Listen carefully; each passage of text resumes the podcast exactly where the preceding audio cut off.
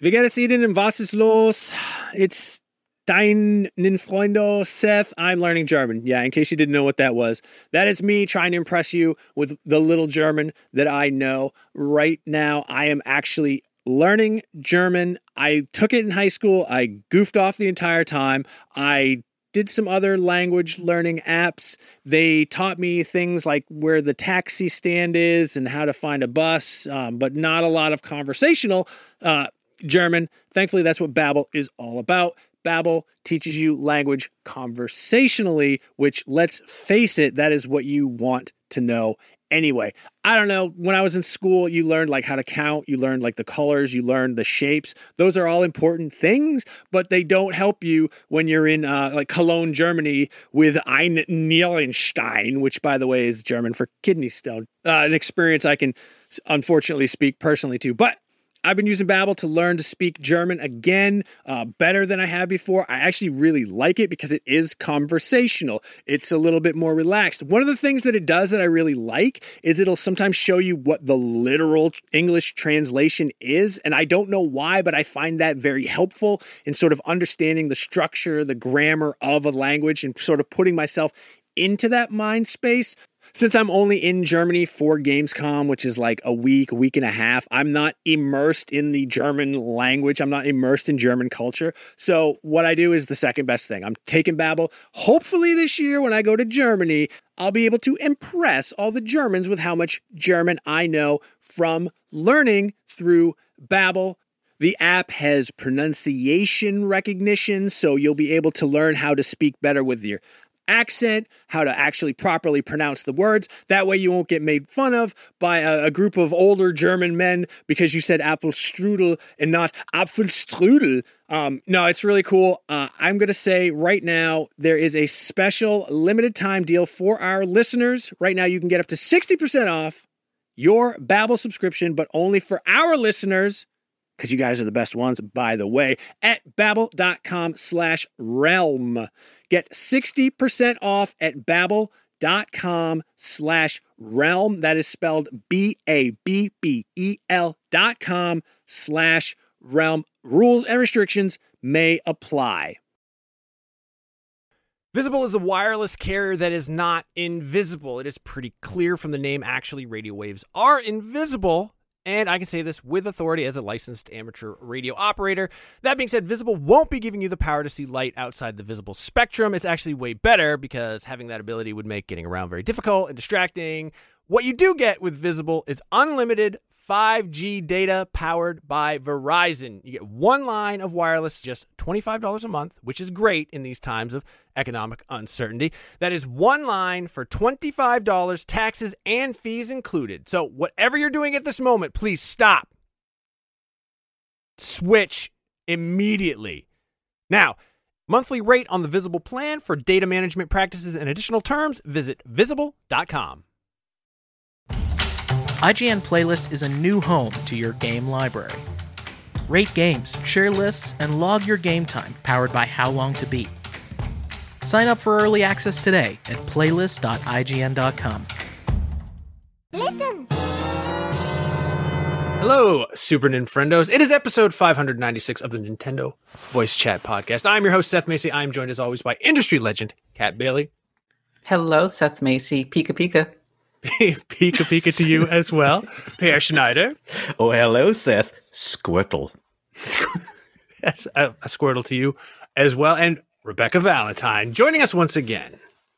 Always a pleasure. Hi, hi, Seth. Hello. Uh, deely whoop whoop. Oh, What is that noise? icky icky potang. It's an old Monty Python reference there. Uh, Poke- Pokemon fans know, Okay. or they don't. Reb, Reb doing the deep pulls for this episode while I'm just being basic cat with the Pikachu. well, in case you didn't uh, figure it out already, it's kind of a big week for Pokemon. Pokemon Arceus is out, and of course, the reason we have Reb on is not because just because we find her delightful and love to have her on the show, but also because Reb is handling our review of Pokemon Arceus. So, is it good or bad, or should we just like stop the show now, or could you tell us a little bit about uh, a Pokemon Arceus? Oh man, where to even begin? All right. I am so torn on Pokemon Legends Arceus and how I feel about it. Okay. Um, I think it is revolutionary. I also think it deserved better. Wow. okay. Okay. Could you elaborate on that a little bit? Yes. So the big thing about Pokemon Legends Arceus that you Mhm. probably know if you've seen any trailer whatsoever uh, is is that it is it is very much a shakeup of what we know Pokemon to be. Uh, the Pokemon they, they do roam around the overworld as they did in Sword and Shield's Wild area and also in um, uh, Pokemon Let's Go, uh, but it is much more of an action RPG, an open world, ac- semi open world action RPG. Uh, you you can roam around the map, and whenever you encounter a wild Pokemon, which you will because they are all over the place, you can approach that account encounter in multiple ways. You have Pokeballs just available to you in your hand, and you can you can sneak around. You can use like, there's stealth mechanics. And you can hide in the tall grass and throw Pokeballs Oh, without really? even engaging them. Yeah, uh, or if you want to engage them in a battle, you can throw your Pokemon out from basically the same menu and engage them in the turn-based battles that we know, which are slightly different. There's a lot of like very there, there are a ton of changes to the battle system. It is st- it still basically functions the way you think it does, but a lot of the moves have been changed uh, and how they work. A lot of the status effects, like sleep, the Mhm. status effect no longer works the way you think it does. If you've been playing Pokemon for years, Which there's is- a lot of small. I can't think of any other way for sleep to work, actually. I it works differently. literally. Okay. Going to sleep. Um, but yeah, there's there's a lot of like small changes, but the big kind of revolutionary thing is just this way that you engage with Pokemon and and how you can approach each encounter in so many different ways. And it's so good. It feels so good because you get you get to engage with Pokemon and their personalities in that way as well. Like some of them, like we're watching the video right now, you walk up on a Bidoof. Bidoofs are kind of like dopey, right? They just kind Yeah. of wander around. You can throw a Pokeball at one, it'll probably get caught, very unlikely to break out of the ball. It's not really going to attack you, it's just going to sort of s- sillily lumber around with its cute little face. Yeah. But you wander down the road a little bit and there's a Shinx, and if it sees you, it's going to go, "Oh no, I ain't I ain't dealing with this." And it's just going to like charge right at you. And you've got you've got a dodge roll button and it can actually hurt you, the player, uh, before you can even get a chance to get into a battle with it. And so you've got to you've got to kind of time you've got to kind of approach each Pokemon differently. So like like a Starly might run away when it sees you too, and so you want to make sure you sneak up on it. And there's th- there's all all different variations of that. Like the Pokemon out in the wild have so much personality. There's there's a lot of ones later on that I think are really clever. Like uh, they're I, I think I think one that people will be familiar with is Nosepass. Uh, if you play Pokemon Go, you know that they their noses always point north.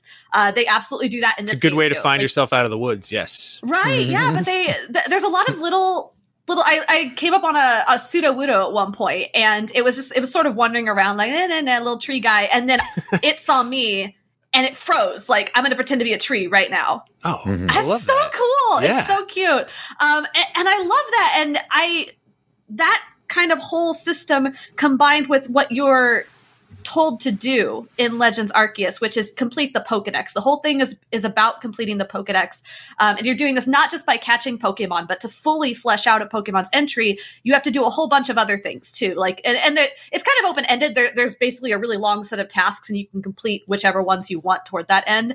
Uh, but it'll be things like battling a certain number, catching a certain number, seeing them use a certain move that they know. There might be side quests tied to that Pokemon. And you basically flesh out your knowledge and the knowledge of the people around you uh, of these Pokemon. And that's how you finish the Pokedex. And so the whole loop of this game is you go out into an area, you find a bunch of Pokemon, you catch a bunch of Pokemon, you engage with them, battle them in different ways, you take the information back, um, and you get various rewards for doing that. And there's there's a lot of there's a lot of other story stuff and other other trappings kind of attached to this, but the core is just catching and battling and looping over and over again. And I it's so fun. Like all the all the little tweaks they've made, all the little changes and just engaging with Pokemon out in the world is it's so good. It's honestly the best system. It, it is the best playing Pokemon has ever felt. Okay, I, so- I cannot emphasize how good this is. So everything you're saying gets me excited because it is a it's a departure for the games which I felt were for me were becoming repetitive. Yes. Um and and so there there's a departure and it's it's a new Pokemon experience like a Pokemon Snap or you know stories type like spin-off Gaiden game or something. But I can sense the butt is coming. Um because Yeah. what you were saying just now, all of it sounds like a nine. Yeah. But- uh, but yeah, the world that all this has been dropped into is just not very pretty and Mm. really empty in like multiple ways right so Hmm. so I, this game does not look good um i mean i'm not i'm not really someone who usually cares about that but i feel like we have gotten to the point on the nintendo switch where we have enough open world games with big flowy grasses that we really should be able to do better than this and it, it is kind of atrocious at points like Ooh. there are especially in the later areas the early areas are a little more fleshed out but the, the some two of the later areas that i won't detail because i don't want to spoil it for people are just really like a lot of the same boring mountainsides over and over with just these really ugly rock textures. And then pokemon will like like things will pop in and out. Like you'll just kind of be running along and then grass will just kind of like pop up in front of you or something sometimes. Or you'll be flying along and then there'll be like a rock formation that's just like um, and it, it does not look good. Uh, if you are at a distance from an alpha Pokemon, like a very, very large Pokemon, so you can still see it. It hasn't like faded out yet. Uh, if you're at a certain distance, they will move like it looks like stop motion animation. like their frame rate will just crash and burn. Yep. Um, Ah. it, it, it looks really bad, and I think I think just looking bad would not alone sour me on this game because, like I said, I don't I don't usually care too much about that. But that's kind of combined with the fact that the world just feels so empty. Um, Mm. I think I think some of that is like a little bit intentional because it it's meant to be a past version of Diamond and Pearl's Sinnoh region. So there's not all these big bustling cities. There's not, you know, outposts full of people. And I I understand that. But even just as like a nature-filled world, man, there's just these long stretches of grass and the same trees over and over. And there's different Pokemon, maybe, or you might just be running into the same. I, I went into so many caves that I got really excited about. I was like, ah, cool cave, whatever. No, it's just full of Zubat again. Uh, so there's a lot of moments like Come that. and on. I, I realized partway through that what I was really missing was like dungeons. There's no dungeons. Oh dungeons. no, and I, it's I a got- dungeon thing again. They scrapped gyms. They scrapped Sure. like an evil team, which I think is good. I think we needed to get away from the eight gym structure and like the Elite Four and all that other stuff. I'm glad we got rid of that. But you've got to replace that with something. There's Hmm. no, there's multiple boss encounters that are really cool, but there's just no build up to them. You're just kind of wandering around the Got world it. doing the same thing you do. And then suddenly you're in this big boss fight. And man, I didn't realize I missed Victory Road, but I do. There's just nothing like that. There, there's literally one dungeon in the whole game, kind of.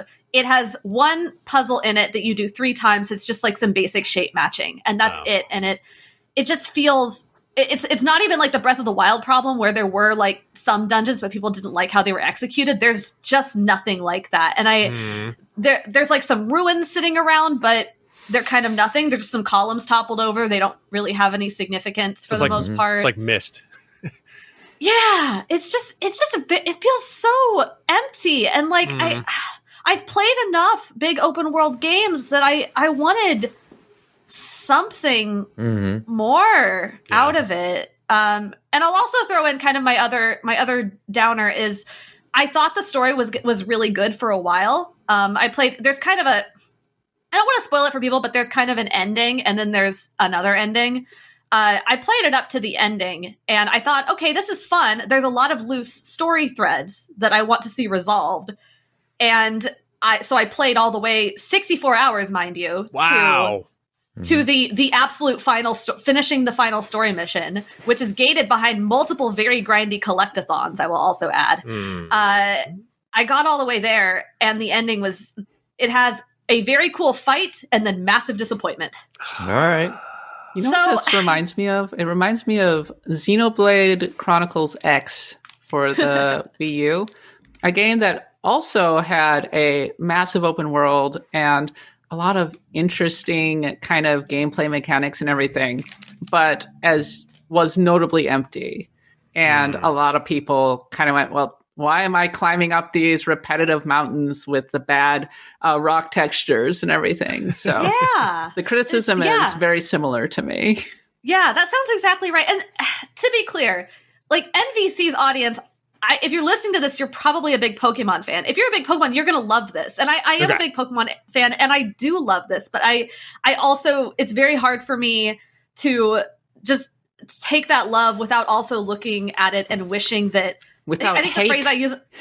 yeah, the, the phrase in my review I think I use is that it th- this is a, an incredible system, um, an incredible I- idea, an incredible like game at its core, but it deserved a much better house to live in. Yeah. Hmm. Like we, we Pokemon fans deserve better, demand better, except be nice. It's almost as though you took a critical look at a game uh, that you were reviewing, and unbelievable.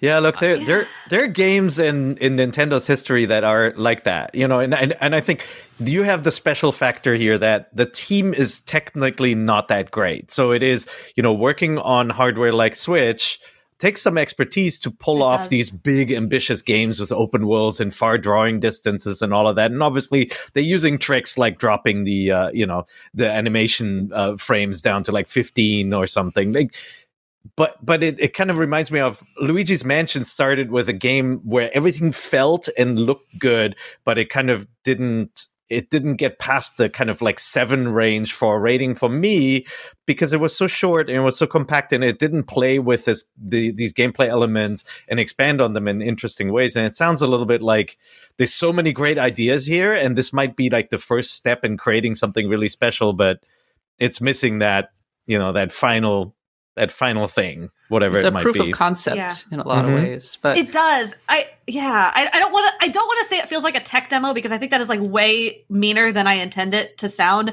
But there are so many moments where I thought this this feels like a game that's a year out. Mm. Mm. Do you want to hear my? You want to hear my conspiracy theory? Sure. Yeah, my unhinged conspiracy theory. When we we first saw this game, when they first showed it off, I remember thinking like, no way is it going to look that good in a Nintendo Switch. My conspiracy theory is this was supposed to be a launch game for the Switch's success successor or a Switch Pro that never materialized because of the global uh, chip shortage and supply chain disruption. I, You will never know if that's true, and it doesn't matter if it is or not because I believe it in my heart. When Reb was God, yeah. describing it to me, my first thought was, "Oh, I'm going to really like this game," because You will. I have a tendency toward experimental, somewhat open-ended games, and I think I tired long ago of Pokemon's actual story campaigns. When you said, "Oh, I sure wish that there were dungeons," my first thought was, "I don't. I don't miss those dungeons because they're really rote." They don't provide any particular challenge, and I find the puzzles to be really contrived. So I'm kind of glad that they didn't tran try to force that into this experience. If anything, I think there's a purity of vision with Pokemon Legends Arceus. I mean, just look at the way that they do the character models and the individual Pokemon. It's obvious that they put a lot of their graphical effort into Yes. getting those elements right, making Mm, those yeah. elements really attractive. And also, I think that, I mean, you were talking earlier, Reb, about how amazing the actual gameplay is on a moment to moment basis, how much fun the actual battle system is. And it's clear to me that they're like, this is what we want to pursue. And we got a really great core concept here. And I think I, I, I applaud that, honestly. If anything, I do um, I, I do think that as reviewers, we do tend to put a little bit too much um, emphasis on, and this isn't meant to be a shot at you or anything, Reb, just a general observation, which is to say that we put a lot of emphasis on polish and graphical fidelity of these open world games, and maybe not as much thought into whether or not the actual core gameplay concepts actually come together. So I think that I mean, I may end up agreeing with you, Reb, ultimately, but I, I really want to, I, I'm really excited to hear how great the actual gameplay comes together. Yeah, it does. I just it like I said, if it was just a visual thing, I wouldn't be so hard on it, but it's it's that kind of on top of the fact that just the world itself feels unfinished. And I I think Mm. it I think it feels feels more unfinished the further you get along. Um I think the first couple areas have a little more variety and a little more a, a little more of interest going on, but yeah, especially once you get to the last couple areas eh, yeah it, it just feels like there was supposed to be more time or they had they had ideas. There there are a lot of locations that are named similarly to locations in uh diamond and pearl. Like there's there's one in the first area actually uh if you if you know Oreburgh City there's a place called or or Oreburrow Tunnel. And you can go over there and like this is one of those caves where i was like oh this is Orberg Tunnel. Like, there's going to be something cool in here. I bet there's a cool Pokemon or something. And I, I went inside, and like, it's it's an empty, boring tunnel Ah. with it's like oh so one straight line, like nothing, no, not even like a, a cave off to the side or something with some machops in the middle, and that's Yeah. That's the end of it. And I'm like, wow, this was massively anticlimactic. And I had so many of those moments where I got really excited because I thought I was coming up on something cool. And then it just, it fell flat when I actually got there. And I think, I, think, I think that's what's cool. It was a lot of, it was a lot of me playing and being like, oh yeah, I'm having such a nice time. And then suddenly going, oh, why did they do that? Ah. and then Yeah. going back to playing.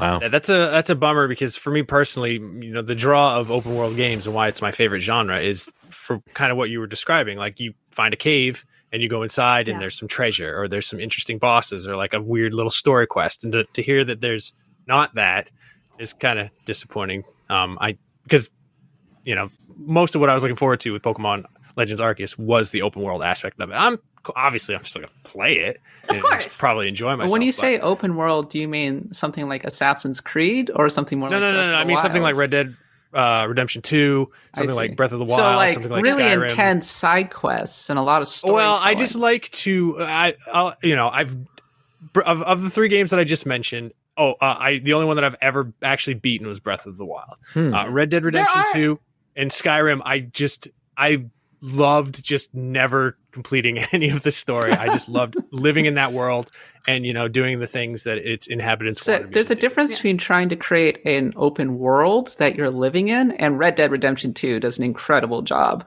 of mm, making yeah. its world feel lived in. And Breath of the Wild, which is more of like a true sandbox, like a giant playground. Yeah, And Legends Arceus is definitely going in that direction, I think. Mm. Yeah, well, they are. So I Seth, I will say there are side quests. Like there absolutely are. They're just I, I think not quite the thing the kind of side quests you're describing, but there there are side quests that Okay. are actually are I actually mean, pretty they're fine. Metal Gear Um, Solid Five is also like one of my favorite, and all I did on that one was just try to S rank every stupid like, you know, porta potty uh, camp level. But Kat, to your point about Breath of the Wild, I do absolutely think they're chasing Breath of the Wild. And I, I, if you had asked me that when they first showed the trailer, I was kind of dunking on people for doing the whole thing where someone shows a trailer with a bunch of flowing grass and going, "Look, it's like Breath of the Wild," and I'm like, "No, it's not like Breath of the Wild. Not everything with grass is Breath of the Wild." Oh no, they're absolutely chasing Breath of the Wild here, and I, this is a very weird thing. But I, the reason why I think that is because when you play, you will notice the UI and like the way quests pop up with like a little banner and a little sound effect is it, it's spot on Breath of the Wild. That's like so they- funny. It, it is weird. It is like a weird similarity. Also, the music too. They have that little kind of like tinkly piano thing. Um, eh, th- there's like they they followed Breath of the Wild in those elements, but then. I don't, yeah, I don't think it quite hits the sandbox. They got the Pokemon stuff down, which I guess is the thing you want to get right about Pokemon, Yeah. right? Like, they, they got all the Pokemon stuff down, Yep. but actually making Hisui into a a world, a Mm. world that feels like it has a personality and things and things about it that are meaningful. If you if you step away from the Pokemon for even two seconds, it, it's just not there. That's funny. I, when I first saw it, I thought, okay, they're trying to they're trying to create Monster Hunter, basically doing Pokemon Monster Hunter. Huge franchise in Japan, despite the visual similarities. I thought they would kind of maybe chunk up the world into smaller pieces and then focus on some sort of co-op aspect and really, really follow in that route. But yeah, it's it's interesting that it is in the end closer to Breath of the Wild. Yeah. Reb, what my question is, and we were talking about this so, uh, like offline, but I'm wondering. You were saying that it, you mainly played docked on the television. How is the Yeah. handheld experience like? How do they compare?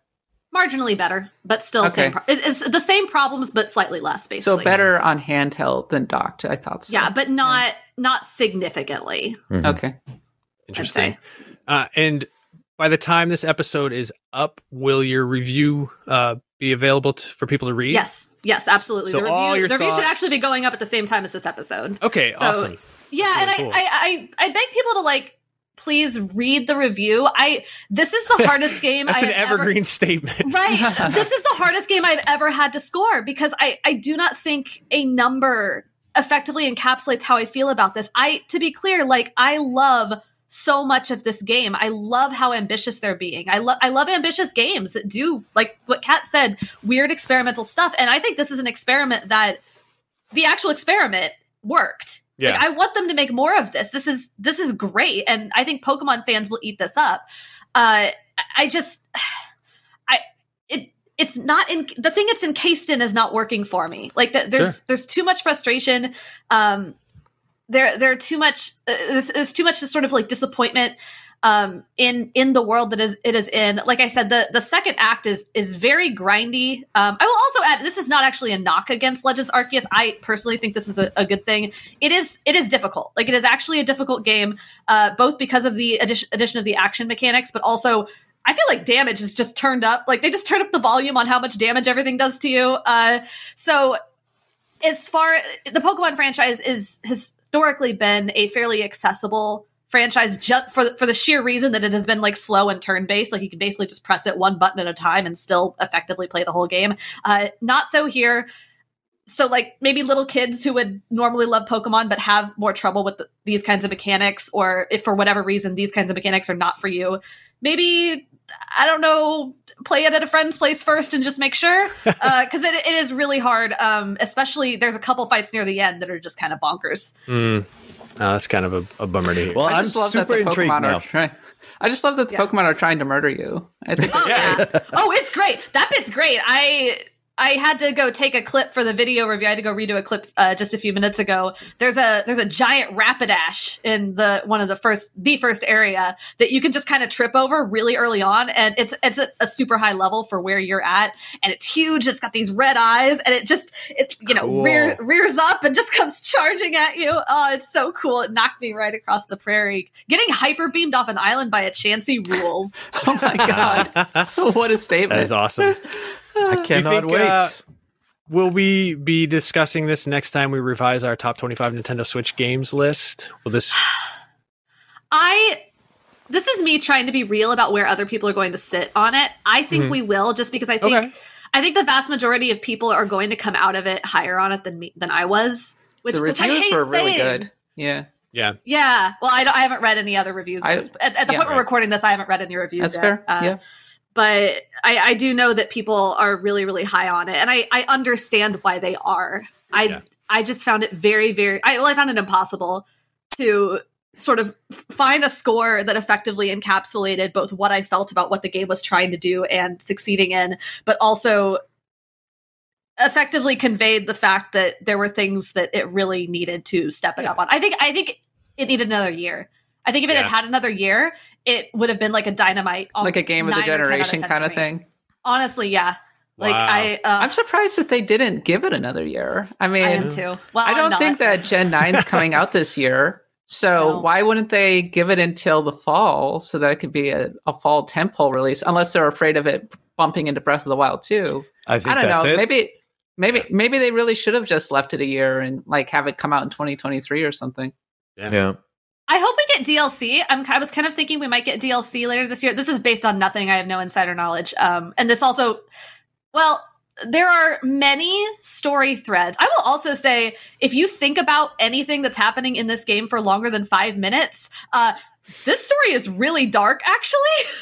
Oh, Okay. cool. Yeah, I think I'm actually going to write an op-ed on it in like a week or two when people are less afraid of spoilers because it's kind of messed up. So the, here's the Uh, quote unquote adult Pokemon that people have been wanting for so long. but the story story threads never get wrapped up by the end, which Mm. either makes me think that they just didn't want to finish the story or there's DLC. So I don't know. Well, I guess we'll find out later on this year. It's it sounds to me like this is this could be a like Assassin's Creed, Assassin's Creed 2 kind of deal where Assassin's Creed wasn't that great, but it had a lot of great ideas and was still fun and then Assassin's Creed 2 was just like I'm excited good. to jump into it. Honestly, I'm excited It looks I'm- really. oh, I, th- I think you'll love it. I think you Yeah. will love it. It's it's great. Uh, let me know if you're having trouble finding any Pokemon because I have found them all. Catch them all. monitor She my did it. Twitter account because I think that probably I'll be tweeting very enthusiastically about it in the next week or so, Yeah. going, "How are people sleeping on this? It's incredible!" I don't think anybody's gonna sleep on it. Kat, it's a No. Pokemon game. Yeah, the, the Facebook uh, NVC group is like is very excited about Yeah. this. But Yeah, Uh, I, Red- I think that I think they will love it. I am really excited for Yeah. them to love it. I I am excited for other people to enjoy it and for me to go to sleep. and it's super important to know that uh, anything this year i decided i actually wanted to like follow hockey a little bit more than just the most casual of casuals so i subscribed to a service that streams all of the nhl to your television, uh, the Boston Bruins home opener. I went to watch it, and boom, blackout restrictions apply, which I thought was kind of ridiculous because I'm still 200 miles away from Boston, but whatever. Had I had NordVPN, that wouldn't have been a problem. I would have just gone in, changed my settings to another geographic area, and boom, I could have been watching all the Boston Bruins home games like it was nothing at all. So now I have NordVPN and I can watch the home games of my local teams streaming without being frustrated. It's the same thing with like Netflix. It has all these complicated licensing rules, which from one country to another don't really make sense. So something you could watch on South Korean Netflix, you won't be able to watch on the United States Netflix unless NordVPN, boom, switch to South Korea and you're watching whatever Korean drama that you want I highly recommend you do that. I haven't done it myself, but people seem to enjoy them. And who am I to try to bring down people's enjoyment? Uh, NordVPN, more than just entertainment and sports availability, it's going to protect you, especially when you're traveling, when you're using public Wi Fi. People are trying to get in there, they're creeping on you. Bad actors, people trying to steal your password, your bank account details. Who knows what the government's doing these days? I can't keep track. They're all over the damn place. NordVPN, it's going to protect you. It's going to protect up to six devices because I know you have at least that many devices in front of you right now that can hook up to the internet. Boom. Fastest VPN in the world. You're not going to get any buffering. You're not going to get any lagging. Uh, it's going to stop your ISP from bandwidth throttling, which they do. That's kind of sneaky, especially how much you're paying those guys. There's threat protection to protect you from viruses and malicious malware and whatever else. Uh, um, unsavory actors are out there. If you want to get the best discount off your NordVPN plan, go to nordvpn.com slash Nintendo VC. That's nordvpn.com slash Nintendo VC. Victor Charlie. Uh, that link is also going to give you four extra months on the two year plan. There is no risk with Nord's 30 day money back guarantee. That's nice of them, and I appreciate that. Hey there, this is Justin Bartha. I made a funny new podcast, King of the Egg Cream. It has the greatest cast in the history of podcasts with actors like Lewis Black. I'm torn by my feelings for two women. Bobby Cannavale. You can eat it, or if someone hits you, you can put it on your cut. Melanie Lynskey. I wonder what these marvelous things are that look just like boiled chicken feet. Jason Ritter. I can break things and pick locks and kill people. Michael Stuhlbarg. The whole point is to inspire people that they should make themselves better. Ari Graynor. No, don't whet its appetite. What are you, an idiot? Me, Justin Bartha. That's not just any egg cream, that's a Lemke's special. And all narrated by the hilarious Richard Kind. This is the story of Harry Dalowitz and how he rose from nothing to become New York's King of the Egg Cream. So if you like funny true stories, come listen to King of the Egg Cream, available wherever you get your podcasts. That Reb didn't like about it will not change how you feel about it. That's how It's Reb true. feels about Preposterous. it. You're gonna feel. I, I I, think the NVC audience will be lovely. They always yeah, the are. NVC audience. We have the best audience in all of podcasting. Period. That's And right. I- We I will love you all. You're so great. Yeah, wonderful people. Uh, I brought up the top 25 Nintendo Switch games uh, because it turns out that after some slackbag, s- just awful editor sat on it for like a year, Hmm. didn't update it. That was me, and I'm sorry, Lucy, and I'm sorry, Jonathan. Um, we revised the top 25 Nintendo Switch games list. And it is uh, currently in production right now. We're just getting a couple blurbs, and then Kevin Lee is going to put it together, and we'll obviously, you know, share it with you. But there were some shakeups. Oh no! Uh, oh God, there, there were some shakeups. we There were all there. heated- there were some heated arguments. Did there it- were some heated, Mhm. heated discussions, and unfortunately, I had to do something else. So I, you know, I just like with this show, I just let Kat do all the actual um, work to make it good. They made So- a mistake and allowed me to take over at the end. And I was like, No, okay. that- we were the- all in this meeting, and there were multiple points where one of us, I think it's first Peer, and then Seth, and then me, had to leave. And it was every time it was a, okay, I'm leaving. Don't take X off the list. Don't mess this up. Peer, Peer left. He's like, don't touch Xenoblade. And then I think we spent another 30 minutes arguing about Xenoblade. yeah. And then, yeah, the moment I was gone, Kat deleted my favorites.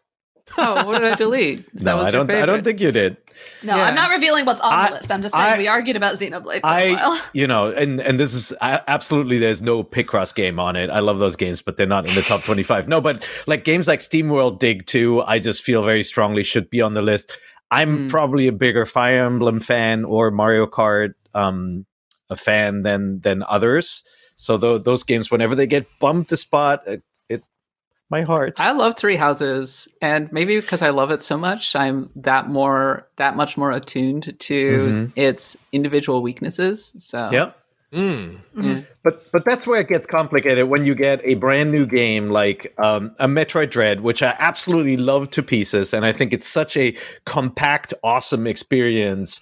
You know that you can have in ten hours, and then you compare to something like Fire Emblem, where it's basically like you bought a house. You move in, you had a house on campus, you move Bought in, and three you- houses, as a you- matter of fact. You're with that game, you know, for weeks or you know, some people for months or years, and um, it's always tough to then create this road ladder ranking going like yeah metroid dread is three points higher than fire emblem Yeah. Whatnot. I also, I mean, not to drag this back to Pokemon, but I, I feel that way anytime there's any attempt to like rank or score things because Mhm. I Yeah. one of the, one of the discussions, well, it was, it was more of a joke argument that but the Kat and I were having were about Pokemon Sword and Shield and Pokemon Brilliant Di- Diamond and Shining Pearl, and like like I I'm scoring Diamond and Pearl very differently than I am Legends Arceus, but it's it's like for completely different reasons and they're two completely different genres. And it's it's like trying to compare two different games with two completely different ambitions and goals and yet you're putting them on the same scale with one another. And so i feel like the ranking list is like that too. Like we were arguing about animal crossing and metroid dread at one point and it's like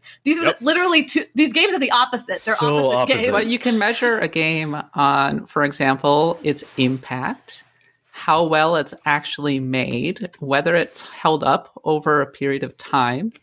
And if you take into the account those things, you start to get a clearer picture of where it maybe needs to stand on the list. It's some in my other podcast, that's how we end up deciding whether or not a game to, goes into the quote unquote pantheon, right? So yeah yeah, like Reb, you might appreciate this.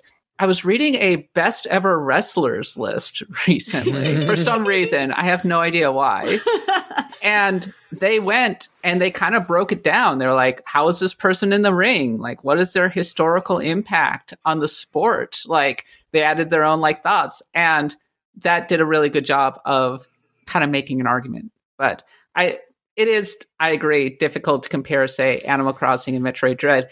We did have a lengthy argument about Metroid Dread versus Hollow Knight, and I was Yes. kind of Mm. surprised by how much we were the the conversation, the panel, I suppose you could say, was underrating Hollow Knight in many ways. Um, maybe because it's been out for a while, I'm not sure, but to me, Hollow Knight is the the peak Metroidvania experience and has done so much to define the genre over the past like several years, and it I found agree. its full expression on the Nintendo Switch. Yeah, look, it's you know who's better, Van Gogh or Seurat, right? Like it's like I really love the style, the look, and ev- everything around Metroid. You know that character, and I have a, a much closer relationship with that series than with Hollow Knight. I can acknowledge Hollow Knight for doing a lot of things well, but like just nothing feels like to me like booting up the OG and and playing a Metroid game versus modern Metroidvanias. It it's tough. And then ranking Nintendo Switch games is doubly difficult now because so many games are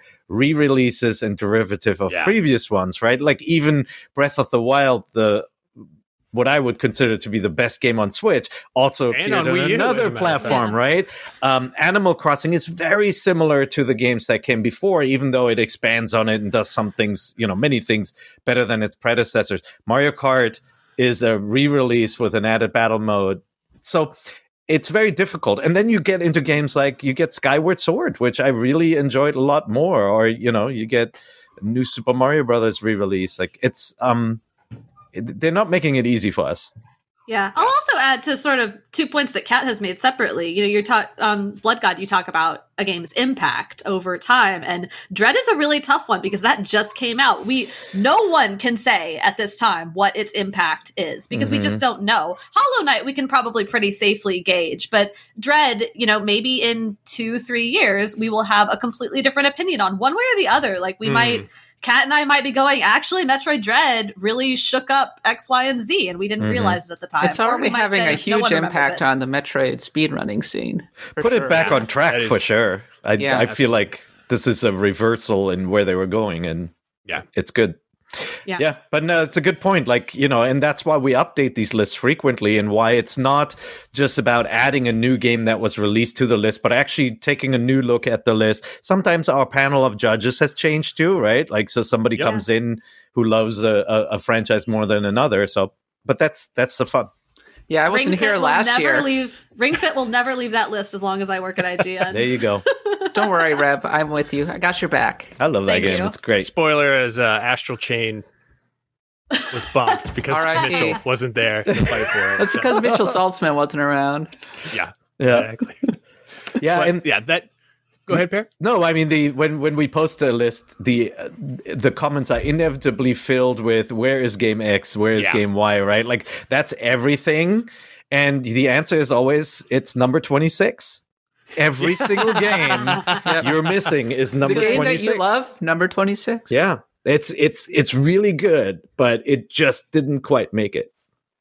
Hey, maybe we should uh, figure out a way we can invite the audience to meaningfully contribute their own sort of opinions, so that they don't just get lost in the comments telling us why we're wrong. I actually, I actually wanted to do this as an April Fool's once, where we uh, we create a new way of making lists, where our list changes whenever a comment is posted, and just be, because like they like the comments are always like, I can't believe this is the worst list ever. Blah blah blah should be number one. The next comment is like, this is the worst list ever. The other game should be number one. You're like, you guys are disagreeing with each other. It'd be really fun to just kind of have the list change in real time according to comments. Yeah. Ooh, I'm thinking of a little Yep. Ajax Mhm. uh, script going on right There here. you go, yeah. Activity. Yeah, yeah, yeah. The funny thing is that I go, ah, people take lists too seriously, and then I'll read some other publications list, and I'll go, what? That's no way that should be number one. What are you doing? yeah. yeah. And and Kat got really mad at us in the meeting, so she can't she can't pretend that she doesn't care. Like there was a very heated debate around Pokemons. Yes, where Between- Reb and I got into it about Sword and Shield because she's a she's a hater.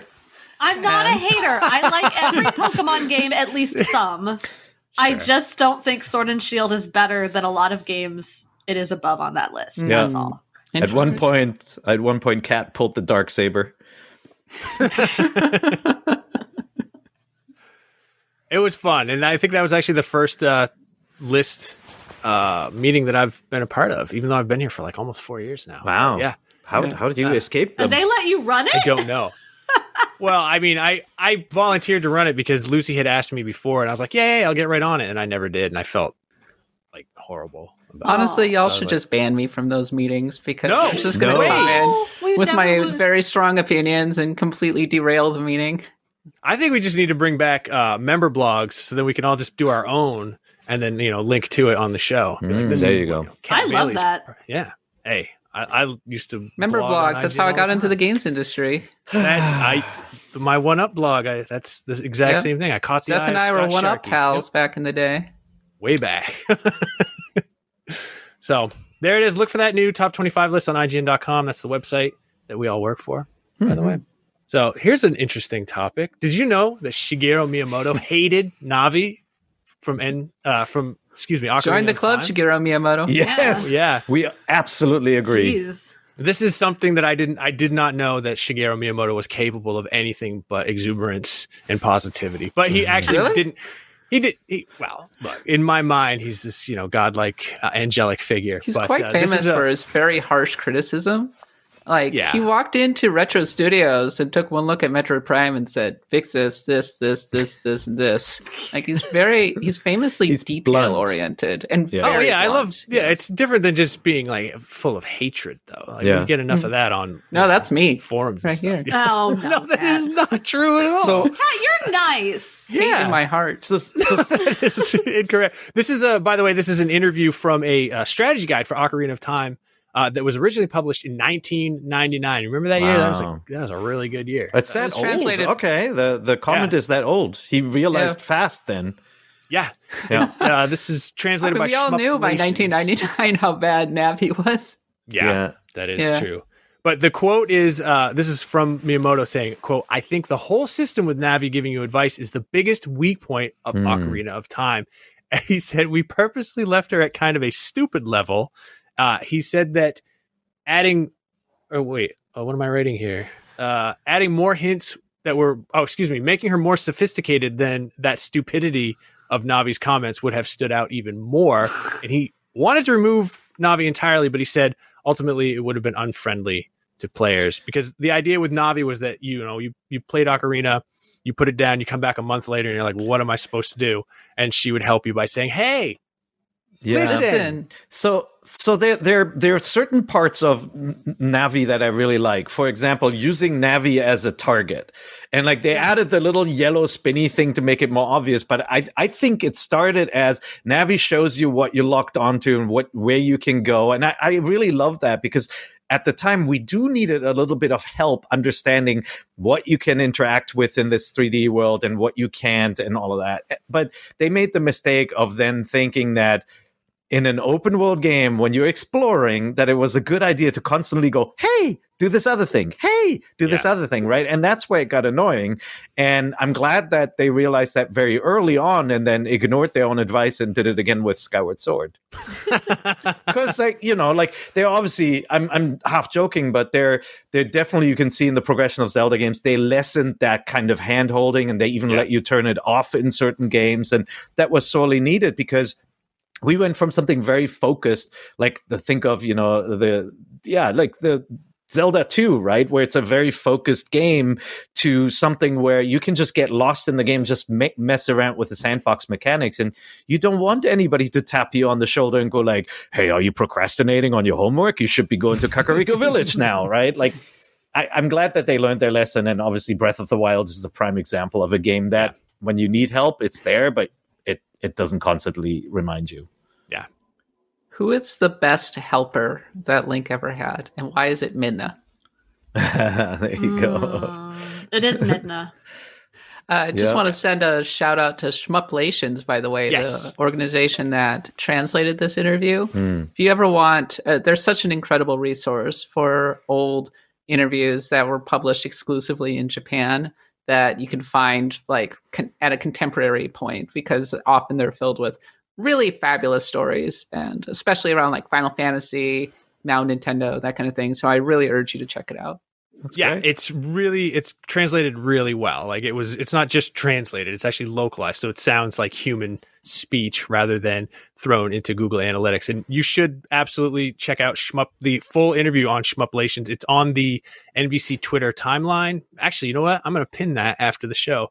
Um, it's a really um, like incredible interview. It gives like some insight into sort of Miyamoto's process and what he believes that a game should be and how a game should play, and you know the priorities when he's thinking these things through. We also learned things like from this very same interview, the original Zelda was going to be just dungeons, no overworld whatsoever, which is weird because I always remember Hmm. hearing the story that he came up with the idea for Zelda from like going out in the woods around his house Mhm. and you know, I never heard that. Oh no, I, I got the idea from going into the dungeons around my house. So, you know, we'll see that. But apparently, Chain Chomp was also going to appear in uh, Ocarina of Time, just like in um, Link's Awakening. which one? He really Yes, enjoyed you, that Link's idea, Awakening. didn't he? The whole Mhm. chain chomp thing. Loved loved the Chain Chomp. I can't Old remember. Trauma's why- Die Hard. I don't remember what his reason was for removing the Chain Chomp, but There was a Yes. chain chomp in Link's Awakening. Yeah. Yep. Didn't they put uh, Kirby in Link's Awakening too? Yep. They did. We should Link's put Kirby was a in every weird game. Kirby, yeah, more Curb. Well, Kirby should be in every game. Ocarina of Time already had a Mario reference in it, though. You can look through the window in the in the castle. So maybe he felt like he didn't want to Wait, do really? too much. Yeah, What what's the smart? I, I, I'm there are pictures on the every day. wall. You gotta go, go talk to, go where you first meet Princess Zelda and, and look through the windows, man. I Serious. huh.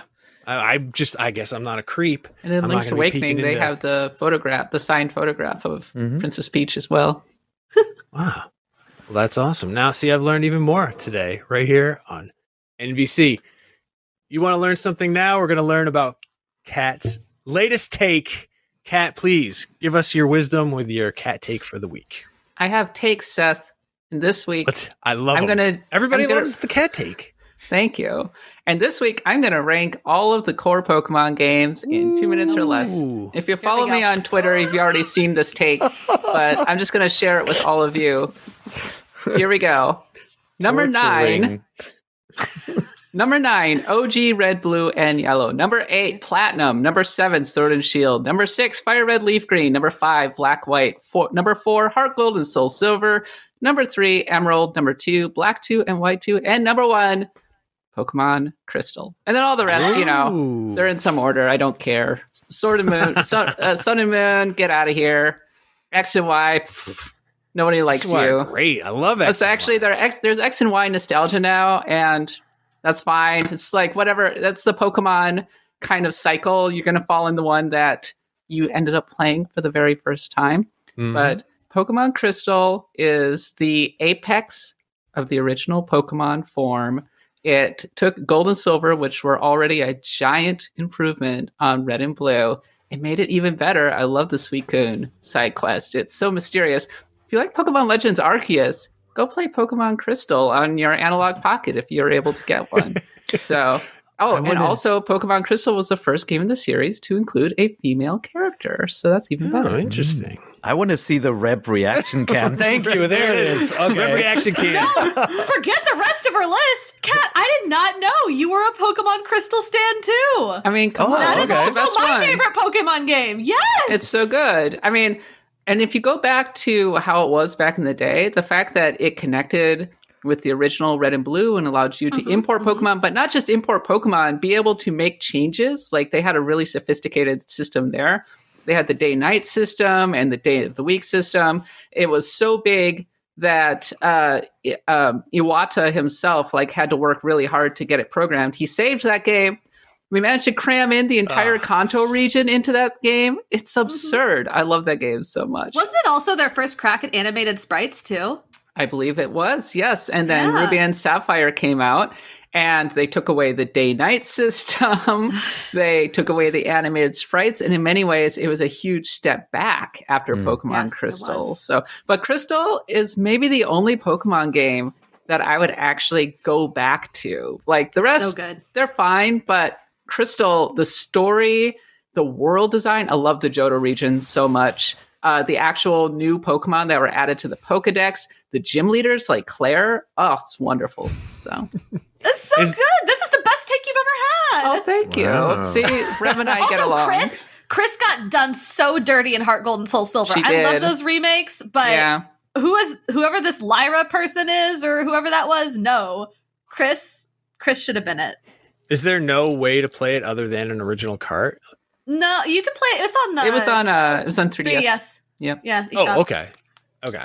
My big So- hope is that they release uh, the Pokemon games on the Nintendo Switch so that we can much more easily connect all of them to Pokemon Home. I mean, they're, they're already connected, but uh, it would just be easier if they were all right there on Nintendo Switch. But yeah, There's a Pokemon. free idea for Nintendo to get people to buy the expansion pass. Just put all those old Pokemon games on there. Everyone will be like, $45. What a bargain.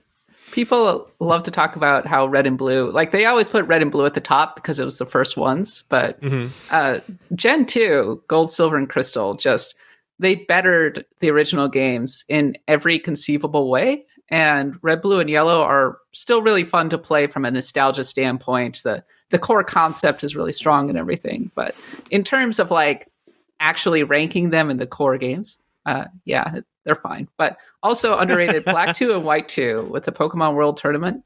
So good. Yeah. Love it That's- so much. Those are the ones that my son, who's almost 18, is nostalgic for, are the, the Mm. black and white games. He's like, oh, those are the best ones ever. I'm The like, games that made you black and white have become the de facto. Everybody loves these games because that's the one where they have Yep. the character who is calling out the very concept of Pokemon. Uh, and yeah, black and white. I I have a lot of love uh, for the. they fetch a, that a generation pretty good too. premium on eBay uh, Yeah. right now, actually, too. So Those are games that I feel I didn't like back. They they fall into the same bucket as Diamond and Pearl for me, and that they're games I feel like I didn't like very much back in the day. But I think if I played them again, or if there was ever a remake, I'd probably like them a lot more. The problem with so black and white was the last time the series was kind of pure, and then come X and Y, they started adding a lot of gimmicks like the Mega Evolutions and whatnot. And I know people love the Mega Evolutions, but that's some Digimon crap right there. Get this out of here. It really is. Well, that was a Kat take within a Kat take, so I appreciate that. Uh, thank you, Kat, for ranking the the uh, the Pokemon games. I'm excited to see what people in the comments have to say about it or complain about it. But I think they'll be, you know, seeing everybody or seeing Reb is like a big Crystal fan as well. Like I think, yeah, I think your list stands pretty well. Let's let's hit the news. Uh, hey, we were just talking about Ocarina of Time. You can go back and play it and have a little bit less input lag. Apparently, I haven't tried it out myself, but uh, they've patched the uh, N64 emulation on Nintendo Switch Online just in time for Majora's Mask, which is coming out next Mhm. week. I've never played Majora's Mask, so I'm excited because everyone talks about it all the time. Oh my god, Majora's Mask! I am just the There's a biggest good fan. version on 3DS, so you could probably pick up. My I have it somewhere. My son actually loved it and played it. Uh, I think he played it all the way through to the end, and then you know, as tiny cartridges are apt to do in the hands of thirteen year old boys, haven't seen it since. So Oh no, Uh, It's it's yeah. really pretty in 3D too. Honestly, I think it's Yeah. worth replaying on the on the 3DS with the 3D turned on. all right, it's- well, I'll have to go try to It's find it's it. It's a wonderful, very different, dark, strange adventure. I'm I think it's great that it's coming out. Um, definitely we're seeing a cadence of Nintendo releasing one N64 game on this service now, huh? Which Yeah. is Per it's so funny they've forgotten that they have SE, uh, Super NES games left that they or could Sega releasing Genesis too. games. or any yeah, or NES games, or it, it's it's so whatever. strange. Like Yeah. seriously, It's a bit of a bummer, but give people Earthbound, you fools. Yeah, hey, speaking of things that also aren't on Nintendo Switch, EA Mhm. announced three st- three new Star Wars games, and it's probably none of those are going to come. You don't know. the, uh, One is, the X- one is Star Wars Tetris. we don't know, but We're gonna get Star Wars could- Tetris. The XCOM strategy game could come to Nintendo Switch, but uh, Possibly. definitely not Jedi Fallen Order 2, No, no. and definitely not the shooter. So, Yeah. but maybe it's, uh, Cloud. oh, please God, well, no. that doesn't. I I mean, I it doesn't count. But it doesn't count. It I doesn't think EA. Um, it's interesting to see EA recommit to Star Wars uh, this hard. Like they're going, nope, we're not done with this series. We're still here. We just, Yeah. even though we don't have the exclusives, I am actually. I thought Jedi Fallen Order One was pretty good, and so Yeah. I look forward to playing Jedi Fallen Order Two. And I'm really hopeful about the the Star Wars XCOM game. I, I hope it's a lot better than Midnight Suns looks because I'm not Yep. excited about Midnight Suns. The whole There was. Oh, I was going to say there was about a year long period on EA earnings calls where every single earnings call, one of the during the Q and A, one of the investors who was asking a question would always ask about Sims 4 on the Switch. Mhm. Like, for like every quarter, he would ask, same person would ask about Sims 4 on the Switch, and the answer was always like this lukewarm. We love our relationship with Nintendo, et cetera, et cetera. But I, I wonder whatever happened to that person and why they're not asking about Sims 4 on the Switch anymore. Well, I think yeah, I got tired a of, of of EA. Uh, I mean, it, I was the person who always said, "Why didn't you put the Plants vs Zombies games on the on the Switch?" Right? Like they're Right? EA is sometimes very very strange in that because Madden or FIFA don't work that well, and obviously they only commit to the bare bones versions on the Switch. Uh, well, version FIFA. Um, they they kind of they kind of stop caring about the platform and they really only care about the PC plus Xbox plus PlayStation uh, world, right? Yeah. Um, but So they, strange. But they have this really deep library of titles that could be adapted for Switch. You know, PVZ was a great example where they just waited so long that nobody cared anymore. Um, Sims is an example of a mainstream franchise that i i- to this day still performs incredibly well. Yes. Lots of PC players, different audience, more of an Animal Crossing audience than an audience comparable to EA's other titles like sports and all that. Much more female audience too. And yet they kind of they ignore it and never It think about kill on adapting it for Switch. Switch. It would do yeah. so well. The EA It's- has it's been so bad for the past decade. They It's- are a it's just- confounding publisher. You can't even play Peggle unless you boot up your Xbox 360. Well, They see now I think it's, I think it's on there. backwards compatible. now we're just now you're just making me mad because PopCap was such a great development team. They created casual games that even core gamers could really enjoy, ah, and Oh, EA love that. acquired them. And really, I- I mean, that was the end of the kind of the puzzle and and kind of like fun game I- invention that we got out of PopCap. So So, I'm, I'm by the way, I, I think EA has lots of good games. You know, I like I like what they've done. The Yeah. direction with Star Wars is great. Um, had had a lot of fun with that game. Um, but yeah, sometimes there are these confounding things. Um, fix them. I think EA is terrible.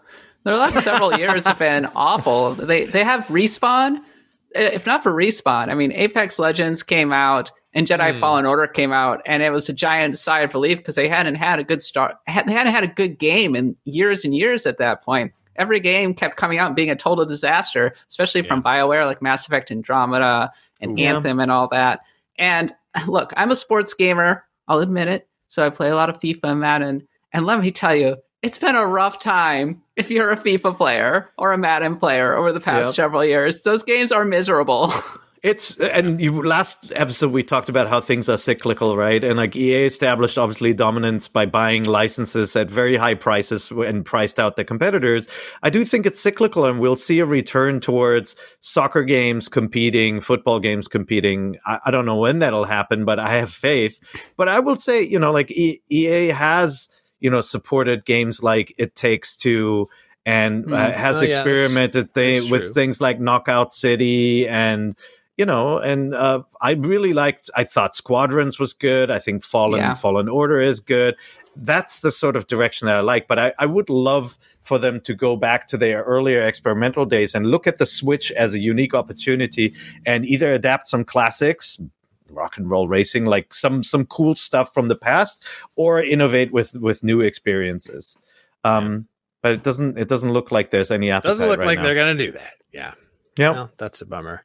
Uh, speaking of, last thing for news, speaking of Star Wars games, they fixed the text boxes in KOTOR and they added a cheat console so you can go cheating to your heart's content. Which Good. is the path. Go play path to the dark KOTOR. It's really good. I know I haven't played it and I need to play it. And it's on Switch. I mean, on Switch, it's actually pretty decent. I, I'm I'm Yeah. to understand. Mhm. So I'll have to check that one out. Solid port. All right. Uh, let's real quick hit up what we've been playing. Uh, I'm going to start off with my Nintendo Switch Horror Story Part 2. You remember uh, a few months ago where I got on the plane all excited to play Shin Megami Tensei and found out that I hadn't transferred ownership of my Switch to my OLED model. Oh, So I was unable to play. Well, this time that was all taken care of. I put my Switch OLED on the charger to get 100% battery. I picked out a selection of my favorite games. I made sure that like I had some of my favorite games downloaded onto my Switch. I have a sling that the, the switch holder fits in absolutely perfectly. It's amazing. I fit my book, my Kindle, and everything in there, and I it doesn't count against my like how many bags I bring on the airplane. Get up into the air, fast as seatbelt light goes off. I pull it out. And I'm like, oh boy, I don't remember the Nintendo Switch being this light. That's because it was sitting on my charger. Oh. Back at home. I had the oh. games. I had the cords. I had the case. But I What a didn't my nightmare. My Oh my God. Oh, God. Seth. I ran into that. flight? Oh, Yeah, from I- Maine to Atlanta, Atlanta Wow. to San Francisco. This So- happened. Wow. Yeah. This this happened to me. I forgot when it was, but like a new game had just come out, and I I was going to go to Germany to visit my family, and on the drive to the airport, I'm like, oh my god, I forgot the Switch with the game in it at home, and Ah. my my wife was kind enough to say, hey, let's just stop at that Target there and buy a new one. At that time, Switches were plentiful, and so I did buy. Those were the days. I did buy a Switch because I'm you an bought idiot a Switch just because you forgot your Switch. and that game. Well, I was going to Germany, and it was a Yeah. it was like a tw- it's like a it was a thirteen hour flight, Oof. and it would have been torture. And it was uh, I I'm, I got to look up which game it was, but I was super excited about playing that game too, so I had to buy a copy of that game too. But my nephew was lucky enough to then get that Switch as That's a awesome. as a You're present. lucky it I- was the real winner here. Yep, I sent Yeah. it to him afterwards. So it wasn't what it- for nothing. It became a, a present. Here's a used Aside- gaming device. Aside from the game that you don't remember, uh, last time you went to Germany, what game have you been playing recently? Banjo Kazooie.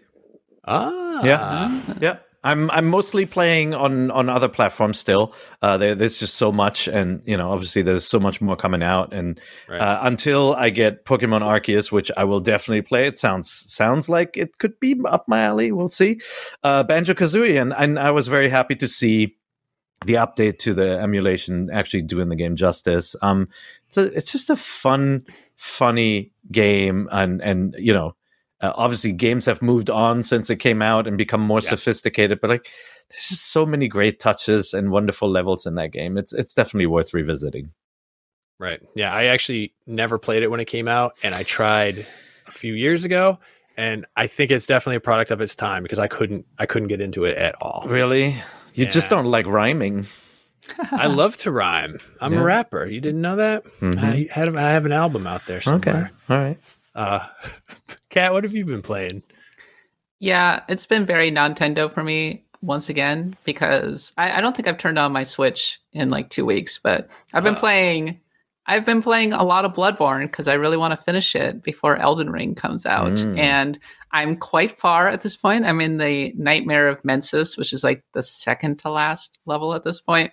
And it's now gotten the, the enemies have gotten so creepy and so strange that I feel like my own sanity is being tested a little bit playing this game. But it's really, really good. I, I feel like I, I don't think this is a controversial statement uh, to say that Bloodborne is one of the best action games of the past generation and just absolutely worth playing if you have a PS4. It's a shame that it's not out on PC, but there it is. But yeah, like in terms of, I, I'm not really one for survival horror normally, like because I just don't like gross things. I, I Hmm. prefer cute things in my video games. Sure, and yeah, yeah. but Bloodborne is good enough that it kind of helps me cross that particular barrier. And besides that, it's just really fun to light my sword on fire and just completely melt Oh, yeah. these uh, abstract Lovecraftian horrors. So that's what it, that's what I've been playing. A lot of Bloodborne lately. Well, I've tried and I just I can't do it. So The that's a whole secret nother is you gotta just call in people to help you with the bosses. Hmm. And be patient. Don't just rush into encounters and you'll be okay. Oh, see, that's my problem. It's like a You know, quiz only show. fools rush in. Like it's a quiz say. show. You have to phone a friend. Yeah. I mean, that's what I did. Uh, I've been playing with my community because it's our monthly game club game, and uh, there have been a couple bosses where I've just been like, "All right, I need help right now," and they're like, "We're coming in." And we've had some Cool. great co-op fights. Bloodborne is really, really fun in co-op. Eh, maybe I'll I'll put it on my list of games to Do it. say that I'll play. All right, Reb. Uh, other, I mean, we know we know what you've been playing, but are Yeah. there any other any other games? Uh, I mean, no. I, since the last time I was on this podcast, I've been playing 64 hours of Pokemon. That's Legends wild. Arceus. You did that in a Uh, week and a half. I, I Wow. would just like to shout out to my wonderful Pokemon team that carried me through. Uh, Samurott, Hisuian Electrode, who is very cool. Uh, Hisuian Arcanine, uh, Drifblim, Goodra, and uh, Heracross. Good Nice. buds. Good buds the whole way through. And I'm looking forward to playing Bowser's Fury tonight instead of Pokemon. There you go. Mm, That feeling when you finally finish a review game and go, "Now I'm going to play something I want to play." Yeah. Don't get again. Don't get me wrong. Had a had a good time with Arceus, but sixty four hours nonstop Right. over the last Yeah, week and a half. a I'm. I'm ready to do something else. It's an even better feeling when it's a game that you have not been enjoying reviewing, and mm. Oh, you're yeah. done with it, and you never have to. do I'm I have been there as well. Final Fantasy Crystal Chronicles remake, which everyone was very mad at me for scoring so low, but it is not. It is. It was a really bad ma- remake. It was awful. It was Yeah. al- almost unplayable. I was ready to cry at the last boss when I finally beat it, and I was like, "I'm It's a done with horrible this feeling game when forever." you're you're reviewing a game and you start get the, getting that sinking feeling like 10 hours in going wait a minute this isn't good Uh-oh.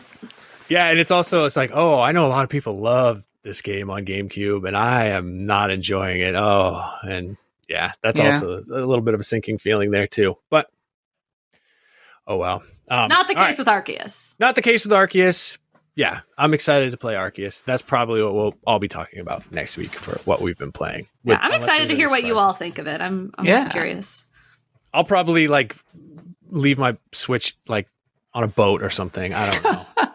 Please don't do that. No, Yeah. I would I would never.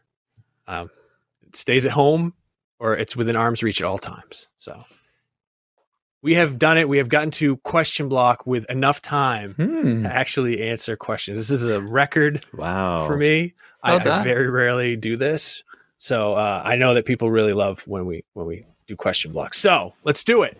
Stephen M. Smith, not to be confused with Stephen A. Smith, who will yell at you. Will Zelda keep going with the huge open world style? Will they work in some remakes to keep us old school gamers happy? I'm not a fan of open world missed temples. Can a two Zelda world exist? What? It already does.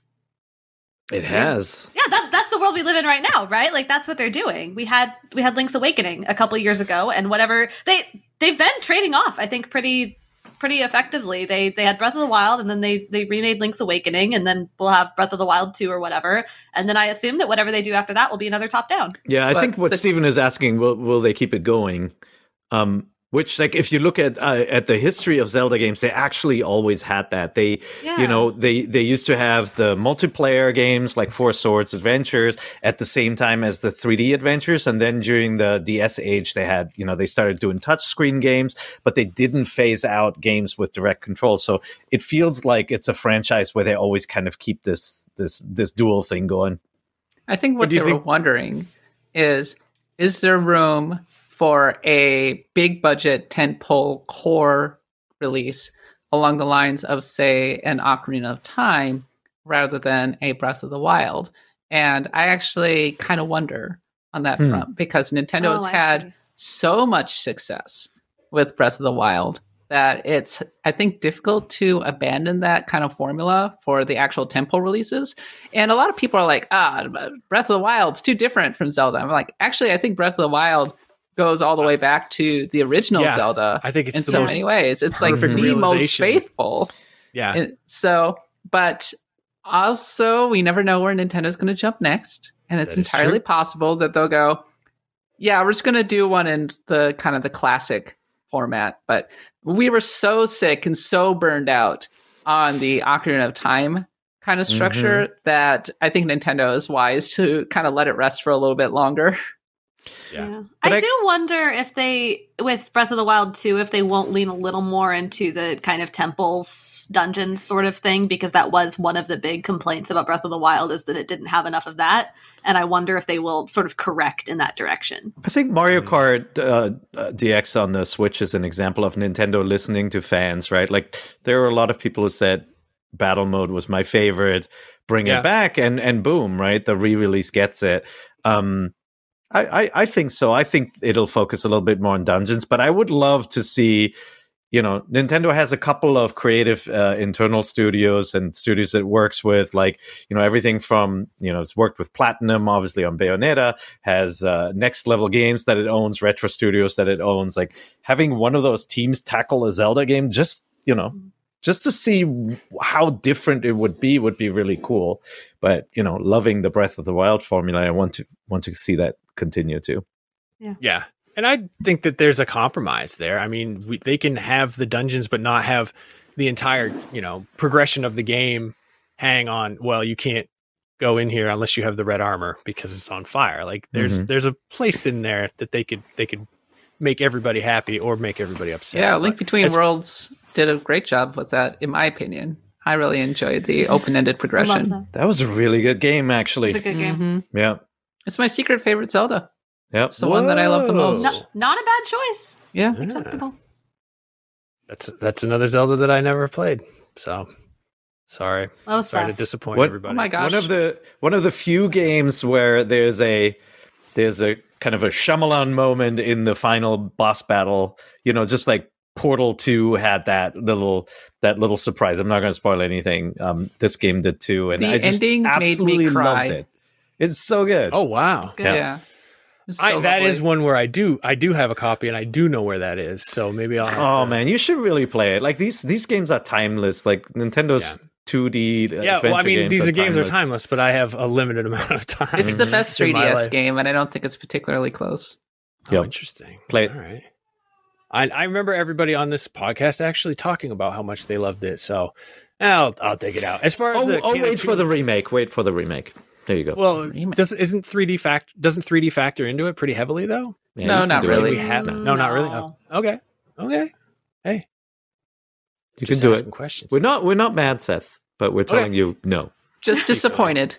Yeah. Just, just that was a parent, a parental thing to say. So, all right. James Gold asks, could Microsoft eventually try to leverage the amount of titles it owns into Game Pass on Switch, even if it's streaming in games that aren't natively available? So, could Microsoft bring Game Pass f- through a cloud service to the Nintendo mm-hmm. Switch?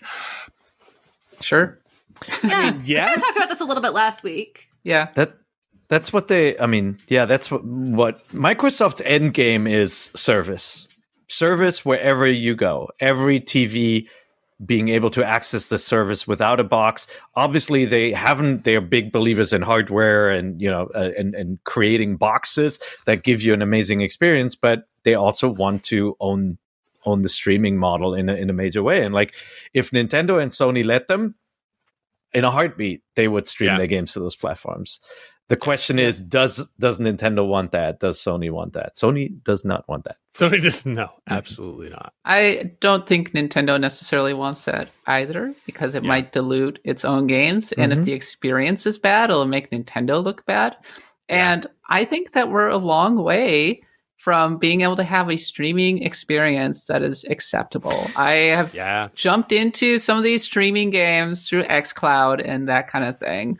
And also cloud games on Nintendo Switch. And every time it's been borderline unbearable because I see the input lag, I see the points where the connection gets a little kind of iffy, and I go, I, I can't play this. I can't play it this way. I'm not going to do it. And maybe maybe other people who aren't as I don't know tuned into video games or something will find that experience acceptable, but there are huge drawbacks still to streaming, and I don't think Microsoft has solved it yet. And No. I think with No, the state of. America's infrastructure, it'll be a long time before they actually do. I, I mean, I was I played um, I tried Destiny on Stadia, and I was surprised. I was playing with a wired connection, and I get you know 900 uh, down here.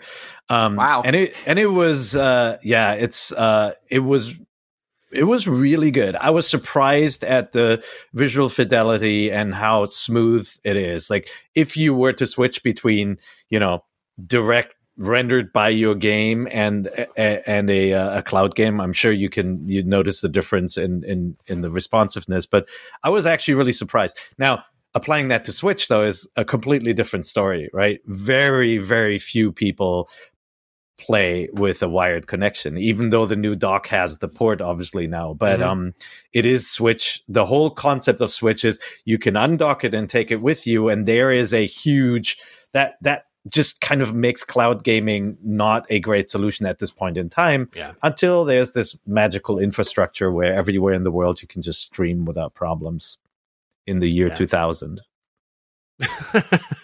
that far, far away land. far away When the future. humans are dead, when the humans Yep. are dead i poked one it was dead it was dead.